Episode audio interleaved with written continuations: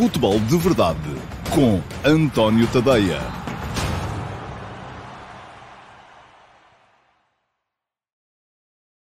Então, olá, muito, hum, muito bom dia a todos e sejam bem-vindos à edição do Futebol de Verdade, segunda-feira, dia 9 de uh, agosto de 2021. Estava aqui só a ajeitar a câmara para não ficar meio desaparecido. Um, bom, começou a Liga Portuguesa e, uh, naturalmente, a edição de hoje do Futebol de Verdade vai ser uh, quase toda ela a olhar para os jogos dos, um, que, já, que já passaram da, da Liga Portuguesa. Falta um jogo ainda para a jornada se completar. É uma originalidade muito nacional. Só em Portugal é que continuamos com esta coisa do futebol à segunda-feira. Espanha também, vamos a ver se este ano ainda há. O ano passado ainda havia. Mas uh, as ligas a sério já começaram a abdicar disto, porque isto realmente, quer dizer, segunda-feira à noite as pessoas têm mais que fazer, ou pelo menos deviam ter. Um, o, a jornada foi espalhada entre a sexta, quando jogou o Sporting, campeão nacional, contra o Vizela, sábado, uh, quando jogaram o Benfica uh, e o Sporting Clube Braga, Uh, domingo, quando jogou o Foco do Porto, ainda vamos ter hoje o último jogo da primeira jornada, um, dividida por quatro dias, uma semana tem sete, portanto estamos a ver, isto é, um, temos jogos quase, quase, quase todos os dias. Um, enfim, não acho muita, não acho muita piada, até porque acho que à segunda-feira à noite, enfim, há, assim, o futebol de segunda-feira à noite foi uma invenção do, da, da NFL aqui há uns anos e que depois foi testado por uma série de um, de ligas de futebol na, na Europa, mas enfim, é, é, se estamos a pensar em deslocação de pessoas, centenas de quilómetros, o país não é muito grande, mas as pessoas têm que trabalhar no dia seguinte, o jogo ainda por cima é à noite para poder ser transmitido na televisão e para que as pessoas possam ver uh, fora do seu horário de trabalho. Uh, portanto, é uma confusão tremenda. Não acho, não acho muita, não acho muita graça a esta, a esta questão, mas pronto, é isso que temos. Vou hoje, naturalmente, centrar-me sobretudo nos jogos dos quatro primeiros classificados da época passada, embora antes de uh, lá chegar, queira fazer aqui um, dar aqui um destaque merecido ao uh, Tondela. O Clube Esportivo Tondela fez uma excelente exibição. Ganhou por 3 a 0 ao Santa Clara. Um Santa Clara que tem estado a mostrar a dar boas sensações uh, nas pré-eliminatórias da uh, Liga Conferência, da Conference League, uh, mas foi um Tondela muito forte, muito com, com Daniel dos Anjos a mostrar apetite pelo golo, e portanto fico curioso de ver o que é que este Tondela pode vir a fazer também. Desiludiu-me um bocadinho o Vitória Sport Clube de Pepa, mas é normal, as equipas de Pepa geralmente demoram a arrancar não é assim, não, não, as coisas, já no ano passado, o Passo de Ferreira também perdeu a primeira jornada, é verdade, tinha sido contra o uh, Sporting, mas também era um Sporting que estava até, inclusive, é afetado pelo Covid-19, não tinha muitos, uh, tinha alguns jogadores indisponíveis, uh, e portanto, mas o Passos perdeu e perdeu em casa, e não se dava muito por aquele Sporting que acabou depois por vir a ser campeão nacional. mas forte, o oportunidade do Paulo Sérgio a ir ganhar a Guimarães por 1 a 0, um gol perto do final, certo, mas uma vitória muito, muito importante um, do, do, do Portimonense. Vou só ler este comentário do Vasco Batista, que me diz que a divisão por vários dias da jornada percebe direitos de transmissão, sobre a posição dos jogos não é para a Sport TV que quer render publicidade. Podia ser, mas era mais caro e uh, as pessoas iam... Era mais caro do ponto de vista da produção.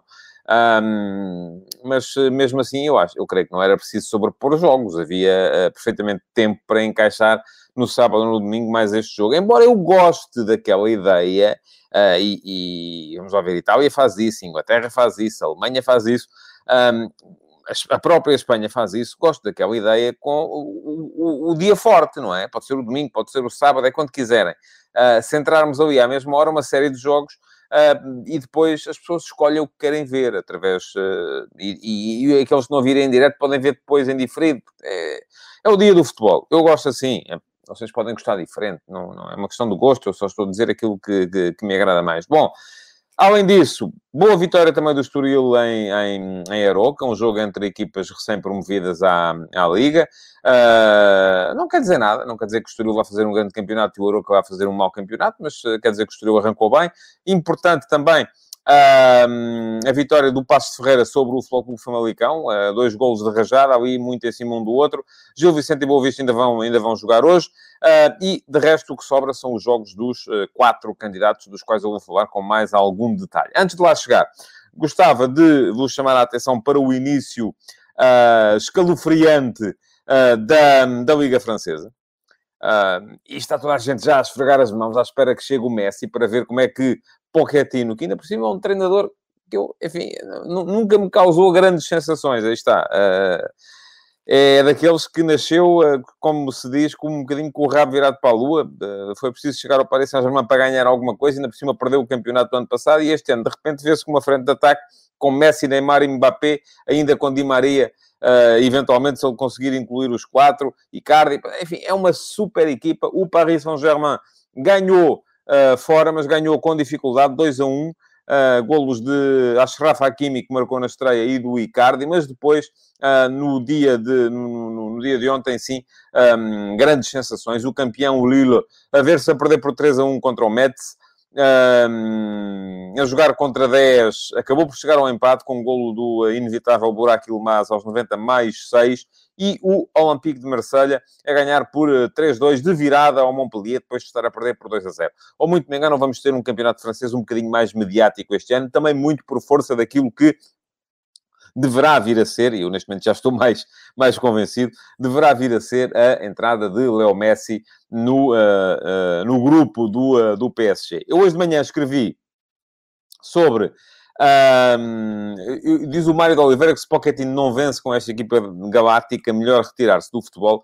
Eu vou dizer mais: se não ganha a Liga dos Campeões, o campeonato francês já conseguiu perdê-lo o ano passado uh, daquela maneira que vimos. Uh, agora, se de repente com Messi, Neymar e Mbappé, vamos ver se eles ficam os três até, até final. Um, se isso acontece, vamos, o Paulo Neves pergunta Messi em França um passo atrás, porque é que ninguém o quer em Inglaterra? Já lá vou, uh, já lá chego, Paulo. Aliás, uh, uh, ia dizer, hoje de manhã escrevi sobre a questão Messi, sobre as lágrimas de Messi ontem. Houve muita gente que eu vi a reagir àquilo e dizer, sim, o amor à camisola e o regresso da emoção. Eu não vejo a coisa muito assim. Eu acho que, uh, se fosse assim, Messi não teria querido sair no ano passado. O Messi no ano passado quis sair porque achou que estava a ser maltratado. Este ano queria ficar porque era o que ele queria. Uh, também vi o contrário, muita reação a dizer, ah, se ele gostava tanto de estar no Barcelona e sabe tanto amor à camisola, porque é que ele não joga de borla? Pois bem, já respondi individualmente a alguns comentários na, na minha página de Facebook, mas vou explicar aqui uh, um, para, uh, para, para, se, uh, para que toda a gente venha, venha a perceber. Mesmo que Messi quisesse jogar de borla, e não sabemos se ele queria ou não, aquilo que ele disse foi que propuseram reduzir o salário em 50%, e ele disse que sim. Não lhe propuseram mais nada, não sabemos o que é que ele iria dizer, mas vamos admitir que Messi queria jogar de borla. Mesmo que ele quisesse jogar de borla, o Barcelona não conseguiria inscrevê-lo. Aliás, vamos a ver a confusão que vai ser a inscrição de Cunagüero e de Memphis Depay. Cunagüero não jogou, Memphis Depay esteve até inclusive em destaque na vitória do Barça sobre a Juventus de Cristiano Ronaldo no torneio Juan Gamper, no troféu Juan Gamper, não é um torneio, é só um jogo. Um, mas vamos a ver se o Barcelona os consegue inscrever. O que é que está aqui em causa? O Barça tinha Uh, e eu, a resposta à pergunta do Paulo Neves é um bocado esta que me dá aqui agora o Pedro Madureira. Vai para a França porque lhe dão mais dinheiro. Se não fosse por dinheiro, ia para o City. Eu não sei se o City neste momento quer também, porque o City também tem que fazer contas ao seu dinheiro. E todos os clubes têm que fazer contas ao dinheiro. Por mais ou menos uh, fundos que sejam os seus bolsos e por mais ou menos rigorosas que sejam as regras pelas quais estão a jogar. E as regras da Liga Espanhola, de facto, são rigorosas. Com Messi, com o salário que ele tinha, o Barça gastava em salários 110% da sua receita. E isto é proibido pela Liga Espanhola. Vamos lá ver. Vamos imaginar que o, que o Barça uh, consegue uma receita de 100 milhões de euros num ano. São, é mais, é muito mais. Mas para facilitar as contas, vamos imaginar que são 100 milhões. A massa salarial, incluindo Messi, era de 110 milhões por ano. Portanto, é incomportável. Não dá. Não só não dá, se fizermos contas de cabeça, como não dá para cumprir as regras da Liga Espanhola, que exige que os seus clubes não gastem em massa salarial mais do que 70% da sua receita esperada. Portanto, era impossível. E agora vamos ver assim. E se Messi, de repente, chegar uh, e disser, ok, jogo de borla. Não chega porque uh, mesmo que Messi jogasse de borla, a receita era, a despesa salarial era de 95% da receita esperada. Agora dizem-me assim, então, mas porquê o Messi e não outros? Porque o Messi neste momento não é jogador do Barcelona. A questão é essa, é que Messi não renovou o contrato enquanto o contrato não expirou. Se Messi tivesse renovado antes do dia uh, 31 de julho, ou 30 de junho, assim é que é, 30 de junho, quando acabava o contrato, maravilha, não precisava de haver uma nova inscrição. A questão é que não renovou tornou-se o chamado uh, agente livre, free agent. E assim sendo, é um jogador que... E o Barça, enquanto não conseguir baixar a sua massa salarial para os 70% uh, eh, da, da, da receita esperada, não pode inscrever novos jogadores. Sejam eles o Messi, o uh, Memphis Depay, o Kun Agüero, o António Tadeia ou qualquer um de vocês. Não podem. Nem que seja de borla. Não pode.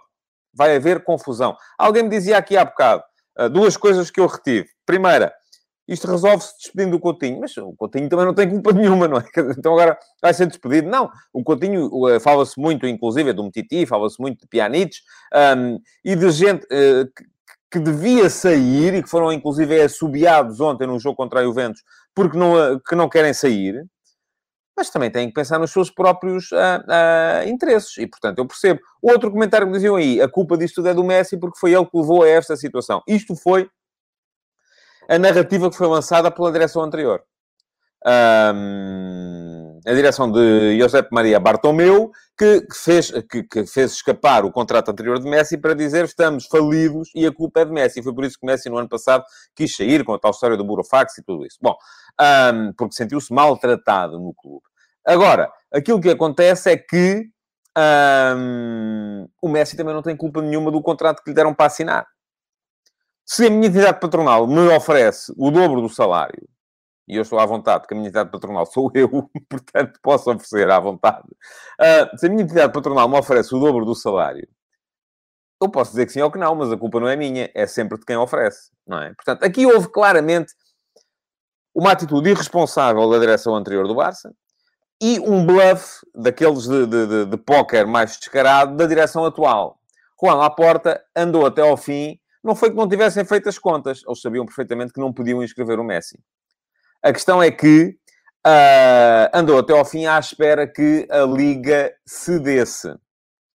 Porquê? Porque à Liga Espanhola também não interessa nada, nomeadamente em termos de direitos televisivos. Uh, se vocês forem representante da Liga Espanhola e forem à China vender o, um pacote dos jogos da Liga e dizem assim: Ah, mas vocês já não têm o Messi, eu já não quero. Eu quero é a Liga Francesa, que é onde joga o Messi. E isto existe, isto acontece. Portanto, o Barça esteve até ao fim à espera que a Liga Espanhola cedesse. E o Javier Tebas, do meu ponto de vista, bem, não cedeu. Portanto, houve aqui muita gente que não se portou bem. Um, o Zezinho SLB fala-me na chegada de Grealish ao City e se isso impossibilita a contratação de Messi. Vamos lá ver. Eu creio que sim. Aquilo que o, o Pep Guardiola quis e depois aqui também temos, alguém me perguntava, era o Paulo Neves, dizia assim, mas porquê é que o Messi não vai para a Inglaterra, um passo atrás, porquê é que vai para a França? Não vai para a Inglaterra porque os clubes ingleses que podem pagar, e que basicamente são dois, Chelsea, com o bolso sem fundo do Abramovich, e o Manchester City, com o bolso sem fundo do Emir do Abu Dhabi, um, já olharam para outros sítios. De repente, o City já contratou, porque toda a gente achava que o Messi ia renovar, não é? O City já contratou o Jack Grealish e já prometeu ao Harry Kane que, epá, faz aí a tua greve, faz aí o teu número de circo, diz que não vai jogar porque queres sair, porque te prometeram uh, que a gente depois uh, vai-te buscar. E agora, de repente, depois do Harry Kane ter feito tudo aquilo que fez, uh, o City diz, olha, ok, desculpa lá, afinal não. Afinal temos aqui o Messi, já não queremos.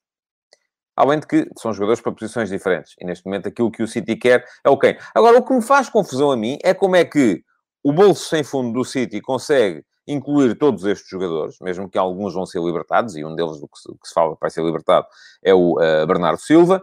Um, e o bolso sem fundo do Qatar uh, no Paris Saint-Germain, consegue também incluir aquela equipa em que foram buscar o Sérgio Ramos, foram buscar o Donnarumma, foram buscar o Ashraf Hakimi, uh, vão buscar o Messi, continuam a manter o Neymar, continuam a manter o Mbappé, continuam a manter o... Enfim, é uma verdadeira constelação de estrelas, uh, onde de facto não há eu não estou aqui a discutir que o Qatar não tenha dinheiro para juntar a seleção mundial. Provavelmente tem. Agora, a questão é isto é, porque é que isto é permitido nos sítios e não é noutros? Mas quanto a isto, nada a fazer. Porque cada país tem a sua própria legislação. Eu, na sexta-feira, falei aqui disso e da facilidade que há em impor um teto salarial e uma, de uma forma uh, uh, justa em ligas americanas, porque todas elas dependem da mesma, da mesma entidade, e da impossibilidade que é fazer isso uh, nos campeonatos europeus. Porque cada um tem uma legislação. E depois, se formos à legislação de concorrência, enfim, não é, não é sequer fazível. Portanto, eu, a propósito, porque a discussão foi um bocadinho mais em torno de porque é que Messi chorou, não é? Porque, e porque é que não choram os nossos? E de repente vieram logo uh, várias pessoas dizer, não, mas o Rubem Dias chorou, não, mas o Bruno Fernandes chorou. Pronto, está bem, choraram todos, é tudo muito boa gente. Eu acho que o facto de Messi ter chorado não tem mal nenhum, mas também não é uh, extraordinário. Pronto, é o que é. Ele naquele momento sentiu-se vulnerável e chorou. Acho muito bem que tenha chorado e que o tenha feito em público tenho nada contra. Não sou nada esse tipo de pessoa que acha que ah, os homens não choram. Choram, choram, claro que choram. Um, agora, também, de repente, não vou dizer, ah, só porque chorou, coitadinho. Não, ele vai ter a vidinha dele. E os nossos não choram porque geralmente vão para melhor. Ele chorou porque foi contrariado, não era aquilo que ele queria, queria ficar ali. Naturalmente, há ali uma componente emocional de uma ligação longa, mas, uh, uh, por mais longa que fosse a ligação, se, uh, há um ano foi ele que quis sair. Não é? Porquê? Estava chateado com a direção, certo? Agora a direção é outra, ele acredita nesta. Ok. Mas a questão aqui são sempre relações pessoais. Bom, e a dizer, quem quiser ler o texto, ele está no antoniocadeia.com desde as 8 da manhã e há também, como há sempre todos os dias, uma sondagem um, para vocês, para quem me segue no Instagram, antonio.tadeia, uh, deixar uma opinião relativamente ao tema do dia, o tema do último passo. E hoje a minha pergunta para vocês foi qual foi a razão que levou ao choro, às lágrimas de Messi? Se foi o amor ao Barça ou se foi por baixar um patamar em termos competitivos. Neste momento, um, dois terços, 67% dos votantes acham que foi por amor ao Barça, 33% acham que foi por baixar um patamar. Temos uh, 200 e... não, 196 votos neste momento. Está bom está uma boa, uma boa votação. O Paulo Neves diz que gosta pouco quando os jogadores beijam os símbolos e fazem juras de amor futebolístico. Eu também não acho grande piada, eu acho que são empregos e admito perfeitamente que gostem de mais de um clube do que do outro, ou que se sintam mais ligados a umas pessoas do que a outras, ou a um emblema do que a outro, mas se tiverem que jogar pelo outro, também têm que jogar e têm que ser profissionais e também têm que uh, estar lá para, para responder. Bom, vamos lá então entrar uh, nos uh, quatro primeiros da nossa última liga. Já todos jogaram, todos ganharam. Uns com mais dificuldades do que, do que, do que outros, mas no fundo chegam todos ao fim da primeira jornada com três pontos e, portanto, com as suas aspirações, mesmo que tivessem perdido, continuariam a ter as aspirações intactas.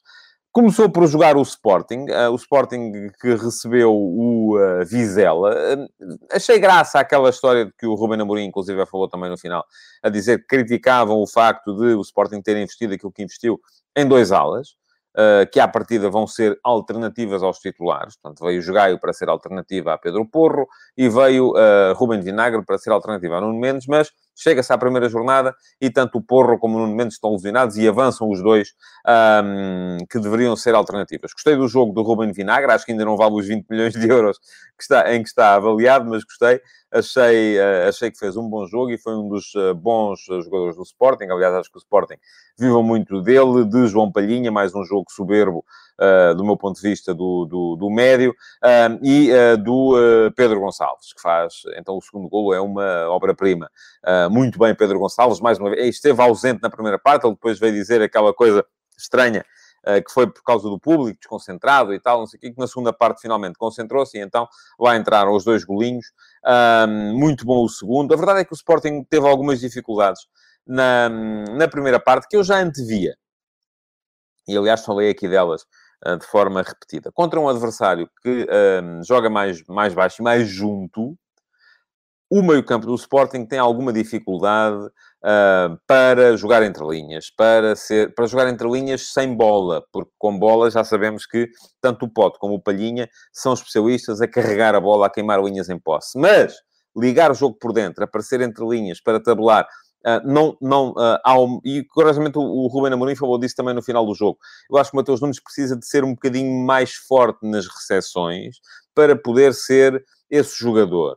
Ah, porque ele depois até é capaz de o fazer. Mas se repararem, o Mateus, quando recebe a bola, muitas vezes ainda roda muito. Recebe, roda, e aí perde aquele meio segundo que lhe pode servir para ligar o jogo. Porque quando ele roda para atacar, o adversário está imediatamente em cima.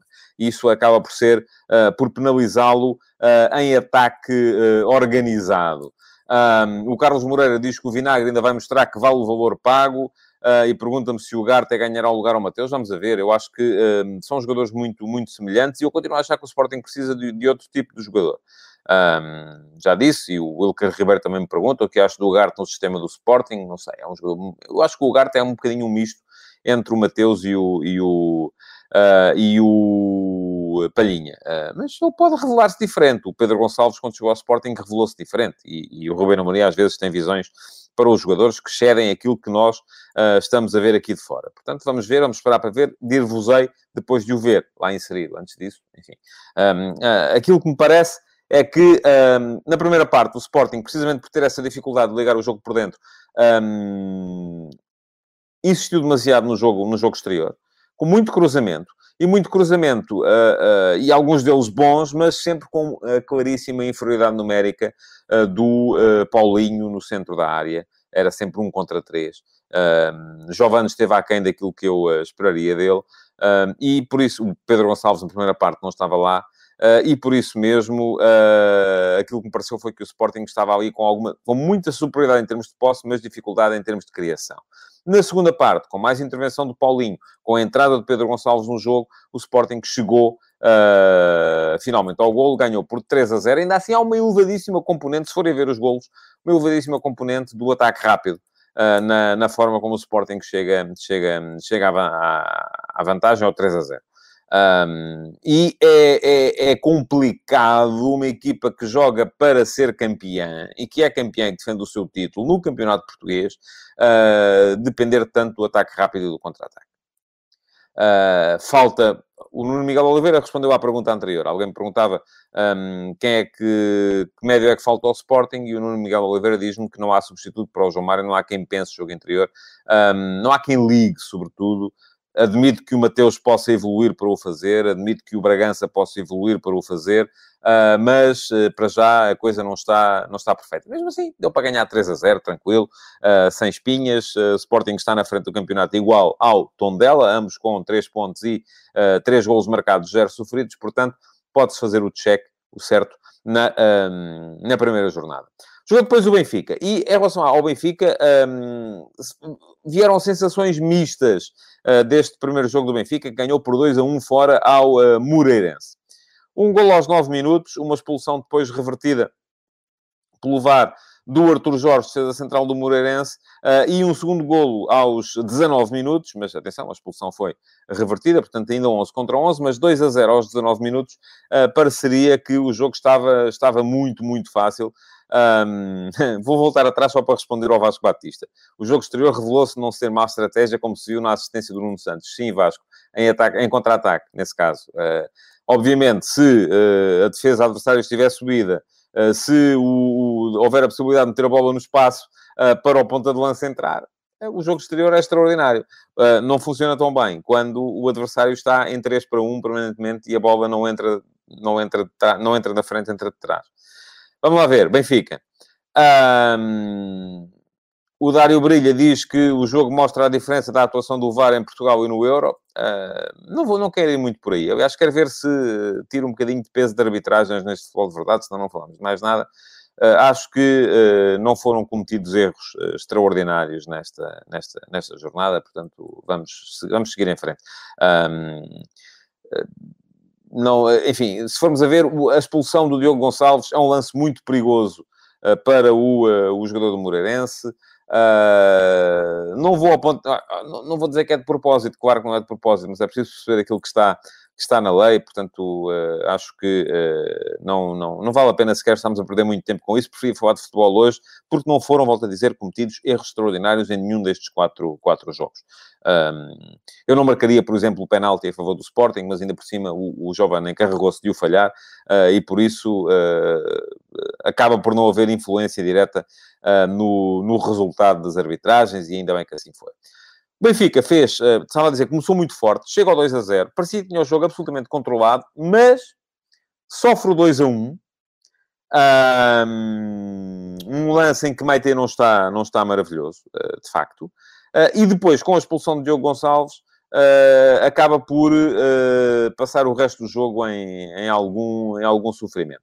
Uh, em relação ao jogo do Benfica, no entanto, eu gostava de chamar a atenção para o facto de Jorge Jesus ter trocado seis jogadores relativamente ao desafio contra o Spartak. O Benfica jogou na quarta, voltou a jogar no sábado, um, e Jesus manteve apenas cinco elementos do 11, do 11 titular. É verdade que dois uh, dos seis trocados não poderiam jogar, João Mário, que estava castigado uh, ainda da época passada, e uh, Seferovic, porque estava lesionado. De qualquer forma, houve a opção de se trocarem outros quatro. O Wilker Ribeiro pergunta-me o que é que eu achei de Maite, se eu acho que pode ser o grande trinco do Benfica, eu vou ser muito sincero, gosto mais do Weigl. Agora, aqui a questão é de complementaridade. Vamos ver se a dupla Weigl-João uh, Mário funciona. Uh, e se a dupla Weigl-João Mário funcionar, eu acho que Maite vai jogar poucas vezes uh, ou vai jogar apenas uh, em momentos como o de ontem.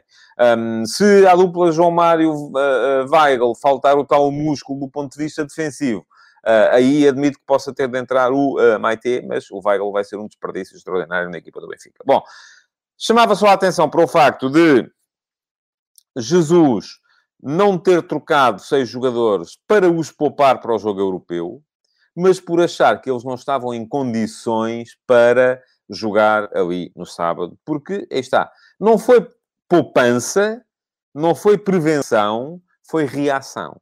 Isto é, depois do jogo de Moscovo, o Benfica, o treinador achou que aqueles jogadores não estavam em condições de jogar ali. Não foi para os poupar para, o, para a segunda mão da, da, contra o Spartak, até porque esse jogo, em princípio, não vai oferecer grandes dificuldades. O Benfica já vem com 2 a 0 de vantagem.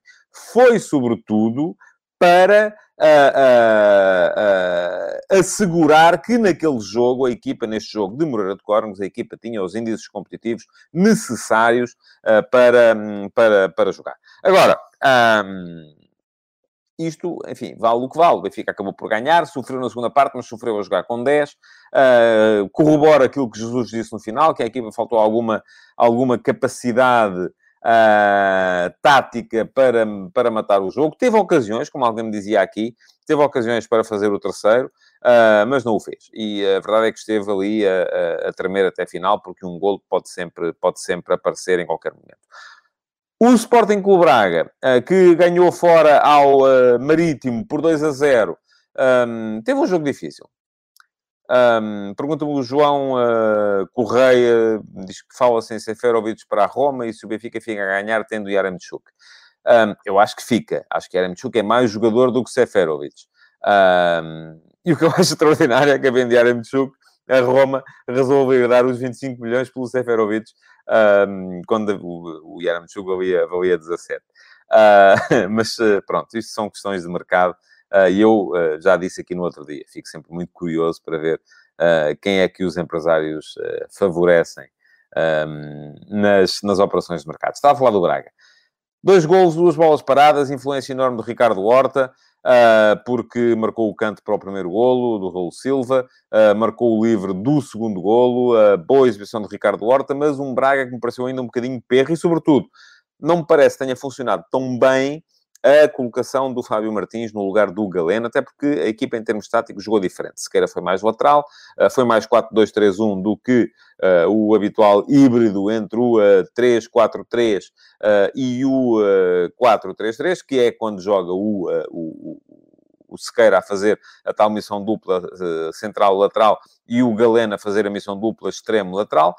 Um, na segunda parte a equipa melhorou com, com, com, com o Galeno, mas acredito que seja uma questão de adaptação e de habituação. Um, o jogo foi muito fechado uh, e o Braga acabou por, por, por levar Uh, os, os três pontos, que era aquilo que lhe interessava, e vai encarar o jogo da próxima jornada em casa contra o Sporting um, em igualdade pontual com o campeão. Sabendo que se ganhar, passa para a frente. Ora, aí está. Não, não se pode querer mais nada para a equipa de Carlos Carvalhal, que naturalmente vai, um, vai uh, uh, uh, arrancar. Diz-me o Micael Pinto, que não foram os quatro primeiros da tabela a ganhar, mas sim as cinco primeiras, equipe, primeiras equipas, pois o Passo também ganhou. Sim, é verdade. Eu já falei aqui do Passo há bocadinho, embora naturalmente não tenha a capacidade para falar aqui dos jogos todos de forma, de forma detalhada. Um, por fim, ontem o Foco do Porto fez um belíssimo jogo contra a, a Belenenses Chade. Uh, foi potente do ponto de vista ofensivo, foi forte do ponto de vista defensivo, uh, deixou-me excelentes sensações a equipa do, do Porto. Eu acho que a dupla de ataque melhor o Tony Martinez do que o Taremi, mas funcionou muito bem. Uh, complementar. Complementar, e isso é muito, muito importante. Fiquei curioso com duas opções tomadas por Sérgio Conceição. Uma delas foi a presença de Marcano no banco como defesa central suplente, quando Fábio Cardoso e Diogo Leite ficaram de fora. Portanto, isto é um sinal de que Marcano de facto está bem. Uh, e é mais um com quem se pode contar. E fiquei curioso com a presença do Diogo Costa em vez do Marchesine na uh, baliza. E isto é sinal que pode haver aqui mudança de hierarquia, porque, vamos lá ver, sim, Marchesine chegou mais tarde. Mas, enfim, já vimos muitos casos de jogadores que estiveram na Copa América uh, e que estão a jogar não é? Portanto, Marchesino, mais a mais, sendo guarda-redes, podia perfeitamente jogar. Acho é que o sinal que a Sérgio Conceição quis passar foi que contava mesmo a sério com o Diogo Costa e uh, fico curioso de ver como é que isto vai evoluir. Uma nota para o Pep, que bateu o tal recorde uh, de veterania na equipa do Porto em jogos da Liga, e uma nota, forçosamente, para os dois melhores jogadores em campo. O Fábio Benítez perguntava-me há bocadinho o que é que eu achei do João Mário. Gostei muito Acho que o João Mário fez um excelente jogo como lateral. Uh, se mantiver este nível, está resolvido o problema, porque uh, Zaidu não me parece nada mau jogador. Uh, há alternativas. Manafá pode ser alternativa para as duas alas. Não acho que Manafá seja o, enfim, pináculo da qualidade em termos de defesa lateral, mas vamos lá ver. Estamos a falar de um jogador para ser alternativo e que pode jogar tanto à esquerda como à direita. Portanto, uh, eu recordo no final da época passada havia muita gente que achava que o Manafá devia ser convocado para ir, para ir ao Campeonato da Europa. Eu não vou tão longe, acho que não. Mas, enfim. Uh, e grande jogo também do Luís Dias. Eu já o tinha dito aqui, depois de ver o que vi na Copa América, Luís Dias parece-me pode estar lançadíssimo para ser a grande figura deste Foco do Porto este ano. A minha dúvida é se uh, o Foco do Porto vai conseguir evitar vendê-lo neste mercado. Porque há aqui duas coisas. Primeiro, os grandes clubes internacionais estão a ver o mesmo que nós. E o Luís Dias, neste momento, é um jogador à parte. Depois, o Porto precisará de vender, tanto quanto uh, se faz constar. E precisando de vender, se não consegue vender os jogadores que tinha alinhavados para vender, e o primeiro de todos era o Corona, um, acaba por ficar, uh, se calhar, dependente de, de, da venda do jogador que queria manter, que era o Luís Dias. Vamos ver como é que isto evolui até ao final de, de, de, deste mês de agosto. Uh, mas uh, parece-me que Dias é de facto um jogador à parte. Falava-me aqui do Bruno Costa e do Vitinha, vamos dar tempo ao tempo. Uh, eu creio que o Vitinha pode vir a ser importante nesta equipa do Porto, e aliás, quando fiz aqui a antevisão do campeonato, disse mesmo isso, que este Porto, com Vitinha, com João Mário, com Fábio Vieira, é a equipa que mais pode crescer durante esta época. Porque pode crescer para uh, o caminho uh, uh, menos esperado. Oh, uma coisa é crescer para onde se espera, outra coisa é crescer para onde é inesperado. Um, o André Maia diz-me que Martínez também apareceu muito bem, e eu acho que sim. Aliás, comecei por dizer, o melhor o Tony Martínez do que o Meditaremi.